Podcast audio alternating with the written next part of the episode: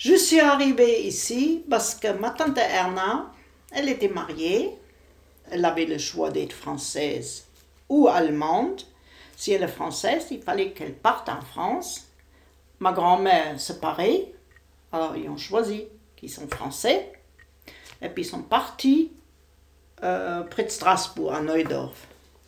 Et puis, euh, son mari, à ma tante, mais il était allemand. Il est resté à Berlin.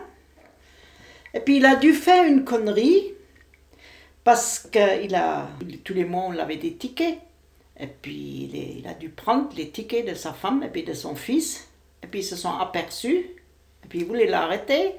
Alors, il est passé chez nous. Il dit Moi, je suis obligé de partir. Je veux partir. Tu veux voir ta grand-mère? Tu viens? J'ai dit Oui. Alors, je suis partie avec lui sur les quatre chemins. On s'est couché à quatre plats quand on voyait des Russes parce qu'ils tiraient dessus. Ils l'auront tiré dessus. Hein. S'ils nous ont vus, ils l'auront tiré dessus. Mais on a passé le rideau de fer dans les forêts. On est arrivé en France. Et puis, je me rappelle encore, il, me disait ah, il faudrait qu'on achète un rouge à lèvres en France, les femmes, ils se maquillent. Alors, on était deux gars plus loin que la frontière, qu'on a marché, marché, marché. Et puis, la police nous a chopés. Alors, euh, ils nous ont ramenés dans un camp en Allemagne.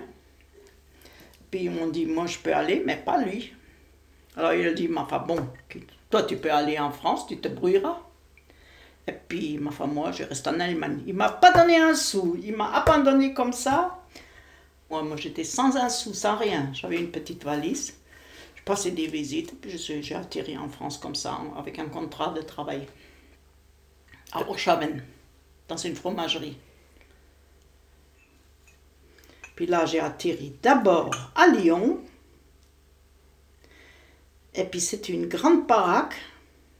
Alors pour te dire, c'est vraiment ceux qui, se, qui, partent comme ça de leur pays, c'est toute la racaille.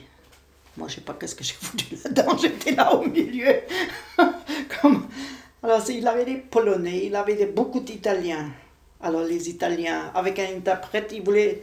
il y en a qui voulaient se marier avec moi dans ces camps. Oh, j'ai dit, mon Dieu, ça commence à être dangereux. Avec une autre fille, on s'est dit, bah, mon Dieu, si on restait ici, parce que c'était pas du tout surveillé, les hommes et les familles couchaient là dans la même, dans la même chambre, tu vois, même que, que tu connaissais pas.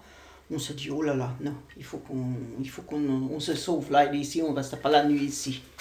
Puis on s'est baladé à Lyon, la nuit, on était ça là, une marche, une fête, là, on a vu la fête, et puis après, on avait du mal à trouver le chemin de retour, et puis on parlait pas français. Et puis, enfin, on a trouvé quand même, on est arrivé, je sais pas moi, 5 h du matin, tout le monde ronflait, et puis, et puis enfin, vers 10 h tu vois, ils m'ont envoyé à Orchaven.